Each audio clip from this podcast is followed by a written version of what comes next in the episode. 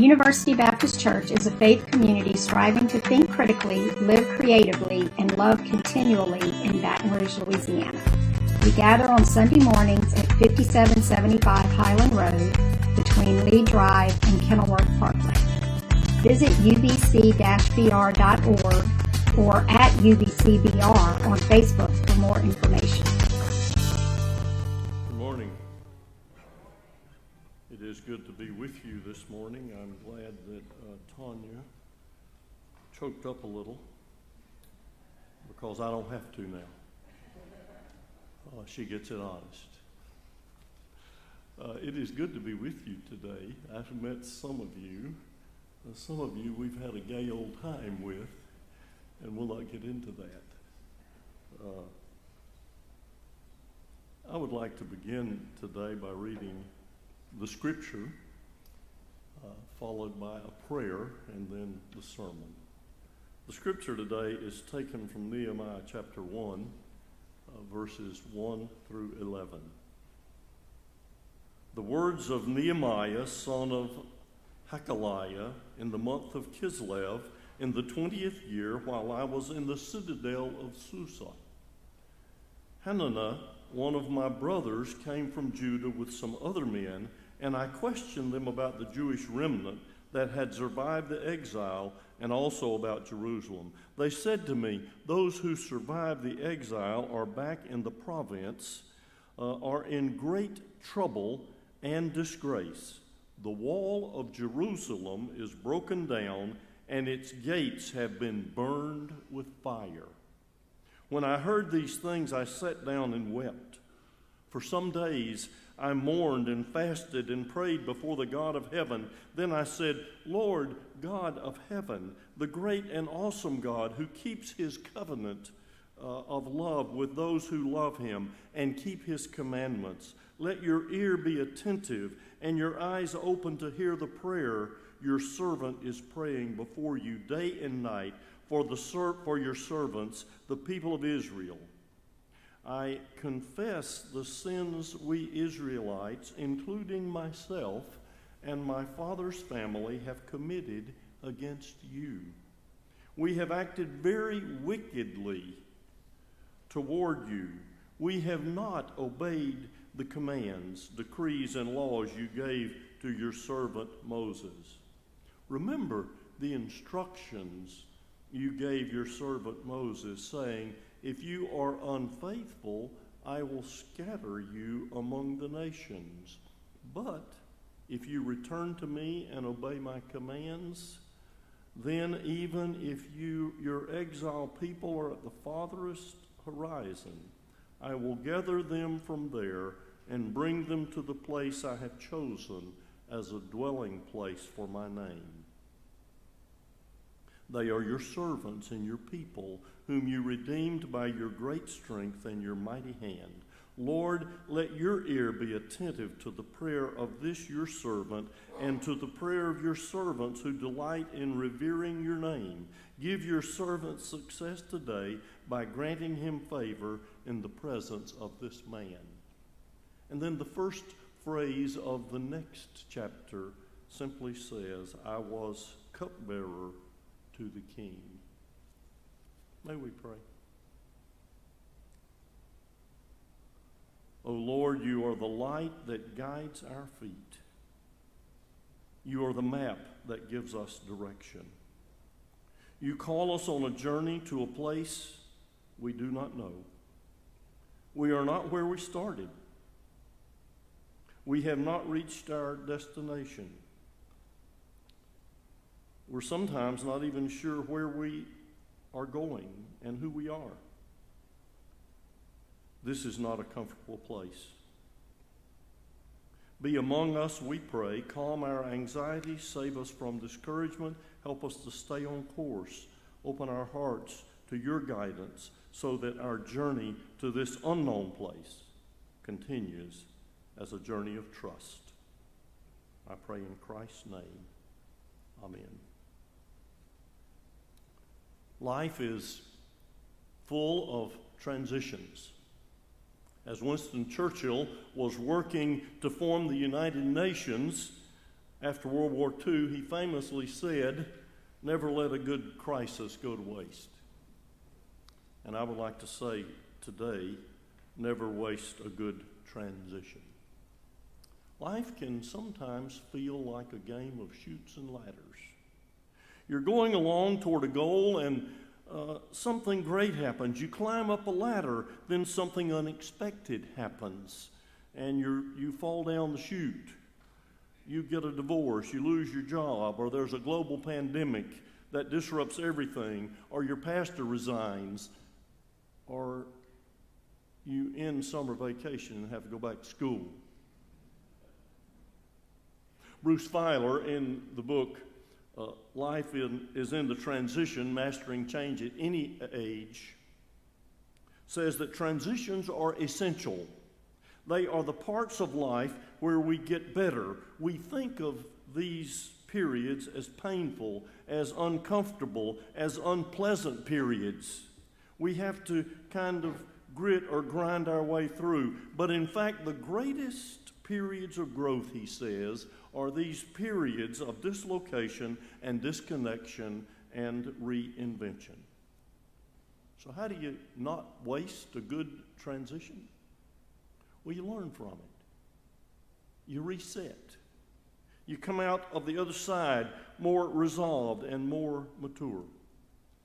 Again, Bruce Feiler describes his journey across America in, in getting the information from which he wrote his book. And doing the study he did, he interviewed hundreds of people across America, collecting hundreds of life stories, exploring how people navigate the growing number of transitions with greater purpose and skill. I like what he says in chapter four about the A B Cs of meaning. People best negotiate transitions in life, he says, when they balance three things: agency, belonging, and cause. Let me put it another way. Bruce Feiler suggests there are three pillars to a well-balanced life.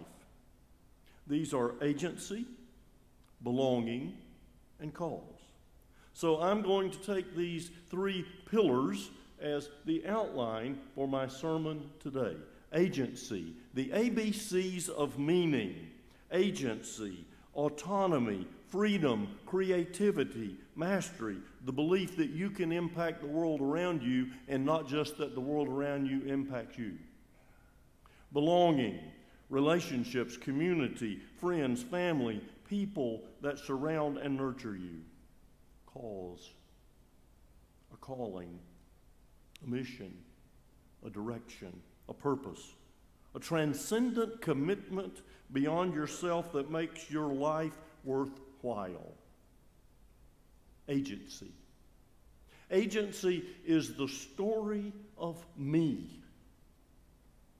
I am the doer. I am the creator, and I exercise agency, therefore I can feel fulfilled. In times of transition, uh, it requires individual, personal initiative. The world impacts us, but even in the most difficult situations, agency means you can impact the world around you. Agency is the story of me. And when I think of the word me, I think of Garfield in the comic strips. And just a couple of weeks ago, uh, Garfield is sort of thoughtful. You, you could say he was in a bit of a pensive mood. And the first frame, the first panel says, "When I think about doing good and helping others," Garfield continues in the second panel, "I ask myself a simple question." And then the final panel, "What's in it for me?" Agency is a story of me. Uh, but it's not that kind of me I'm talking about. Uh, me, when you think of the word me, you may think of a narcissistic personality disorder. Everything centers around the me, and, and nobody else really matters. Or, or you might think of the me generation. You, you may have grown up in the me generation. Several generations, including the boomers and the millennials, I think, have been called the me generation. actually those of us who grew up in America, we breathe America's air, we stand on American soil, we understand me, don't we? We just think it's all about us, and it's all about me. But I'm not talking about the me generation. I'm not talking about narcissistic personality, nor even the me, me, me generation. I'm talking about agency, the story of me, the story of healthy self-respect that sees yourself as someone that can and does make a difference. Times of transition require individual, personal initiative. The world around us impacts us, but even in the most difficult situations, agency means you can impact the world in which you live. Nehemiah understood this. Nehemiah was in a responsible position in the kingdom of Persia. You see, the leaders of Israel had been taken away captive, and the problem was uh, the city, Jerusalem, the walls had been destroyed, the temple had been destroyed, it was in rubble, and the issue was the people that had been taken away, quote, captive, they made their way in a foreign country pretty well. And back home, it was in total disrepair. Uh, Nehemiah made a significant difference in rebuilding the walls of the city, in repopulating the city, in bringing order out of chaos, and he decided if it's going to happen, it must begin with me. If you read his prayer in Nehemiah one, five through eleven, uh, he prayed an intercessory prayer for his people and one of confession for the role his own people played in the calamity of the day. Through prayer and reflection, he finally realized he could make a difference. He became governor of the people. He went back home. He led the rebuilding of the wall. Notice, Nehemiah was not a preacher. He was not a priest. Imagine this. He was a politician. But he realized he could make a positive difference, and he did. He rallied the people to join him and to share in his passion, to get involved. And so what I say to us today, be careful what you tell yourself about yourself. Nehemiah had a dawning awareness of the situation. He made a decision to get involved. He made a commitment. He resolved to do something different. Life does things to us, but the important thing is what we as individuals do in response to life. If we are going to make a difference, it will require personal character, personal integrity. It will, it will require some resilience, some intercession, some initiative. Now, right about now, your church is right in the middle of a transition. Like most churches in the United States, your church may have declined numerically in recent years. Many of you may be able to recall a time when this church was in its heyday. You had large vacation Bible schools. Uh, the building was bursting at the seams with people. You had large numbers in worship. Building, the building had rooms with capacity that were filled with capacity.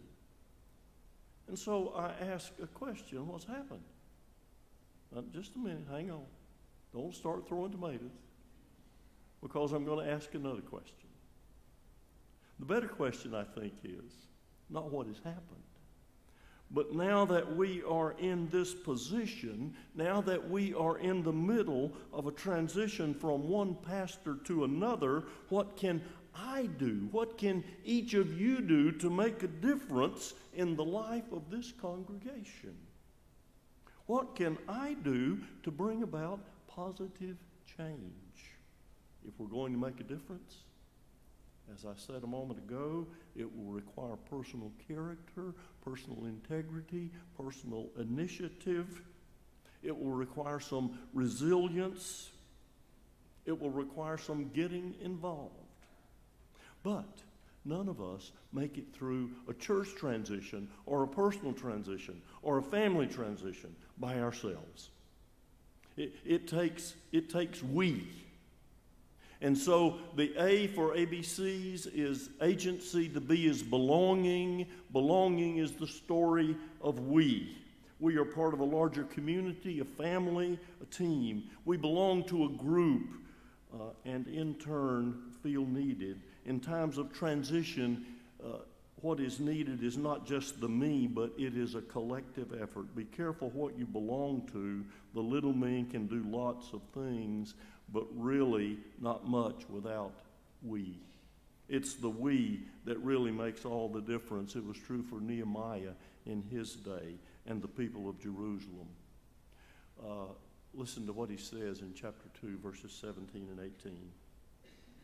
Then I said to them, you see the trouble we're in, how Jerusalem lies in ruins with its gates burned.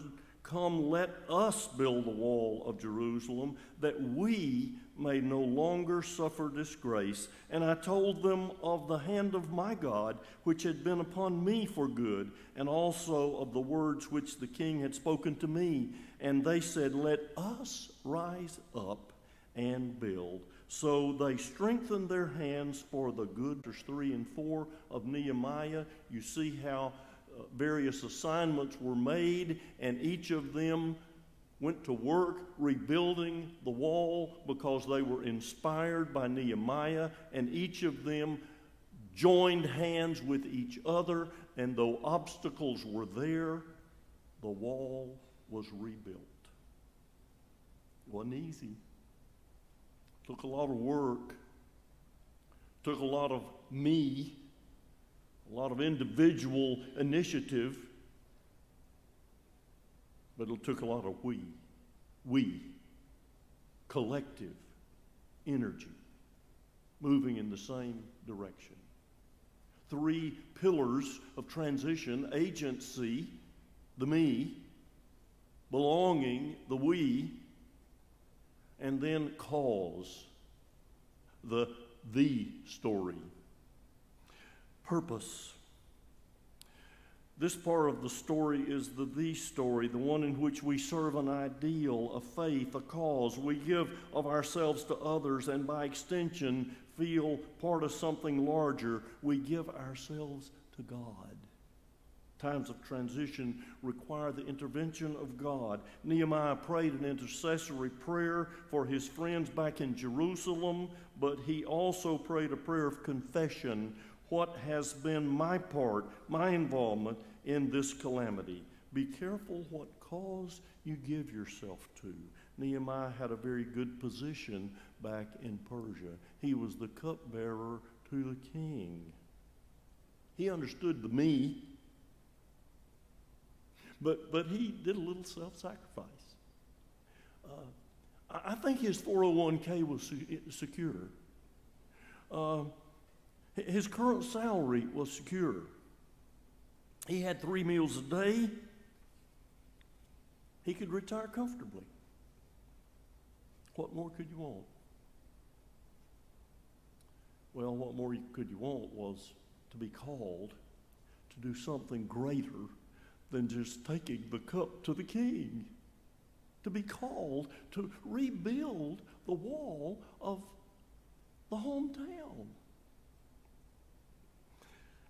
Nehemiah is a great example, I think, of the three pillars that we need to balance as we move through transitions of life: agency, He used his considerable personal influence to impact the world in which he lived, to make a difference. He, he belonged to a religious group. He rallied that group that wanted to make a difference. But they did not do it by themselves. They did it by the power of Almighty God. The cause was attached to the cause of Christ in the world. So what about you today? And what about this church during this significant transition? I would suggest we face many transitions in life. In fact, Bruce Feiler suggests that we face a major disruption in life every couple of years. He refutes Gail Sheehy's uh, approach that there are just several major passages in life. Uh, but, but we have disruptions in life all the time. And if we're going to face them, we've got to step up as individuals and as groups. We've got to exert the me. But we must also join efforts with others in this very important task of whatever we're moving through. Never waste a good transition. Never waste an interruption. N- never waste a disruption. Some of you may know the name Wynton Marsalis. He is a jazz trumpeter. Uh, got his start right over in, the, what's the name of that place? New Orleans, I can't say it right. He was, I heard about a time when, when this great jazz trumpeter, Wynton Marsalis, was playing a gig at a club in New York City. He was playing a mournful soul ballad, "I Don't Stand a Ghost of a Chance with You." At the song's most heartrending moment, a cell phone began to ring. Can you imagine? This would have killed the mood and ruined the performance. It could have. Mar- Marsalis might have even walked off the stage and ended the concert because of that interruption. But instead, he did something amazing. Without missing a beat, he picked up on the tune of the cell phone's ring and incorporated it into the song he was playing, blending it into what he had already planned to play. Isn't that beautiful? The stunning development of that, how he faced that disruption, brought the house down, and Wynton Marsalis was able to transform a rude interruption and disruption into a moment of glory and beauty. He turned a setback into a symphony. That's what great musicians do, you know. A lot of disruptions in life. Disturbing the flow of music. But our God is the great improviser. And we can join God in that as we exercise our own agency and our sense of belonging. We can improvise and make beautiful music with God, who is the great improviser. Ten years from now, the story will be told of twenty twenty-two and how, how we were just coming out of this terrible, awful disruption of the whole world. And the story will be told of how University Baptist Church met that disruption with grace and with harmony and, and with success. I don't know what the rest of the story will hold exactly, do you? But my point is, you can be part of it. You can be part of, of this great improvisation of making all these awful disruptions into beautiful music. If you take initiative, if you join hands with others and realize God is leading the way. May we pray.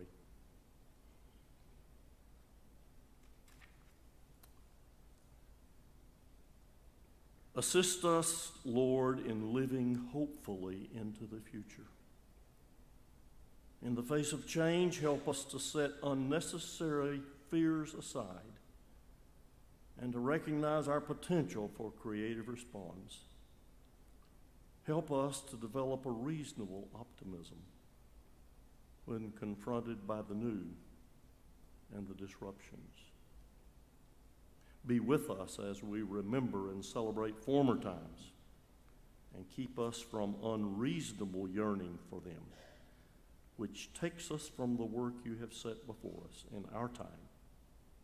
All this we ask in the name of your child, our Savior, Jesus Christ.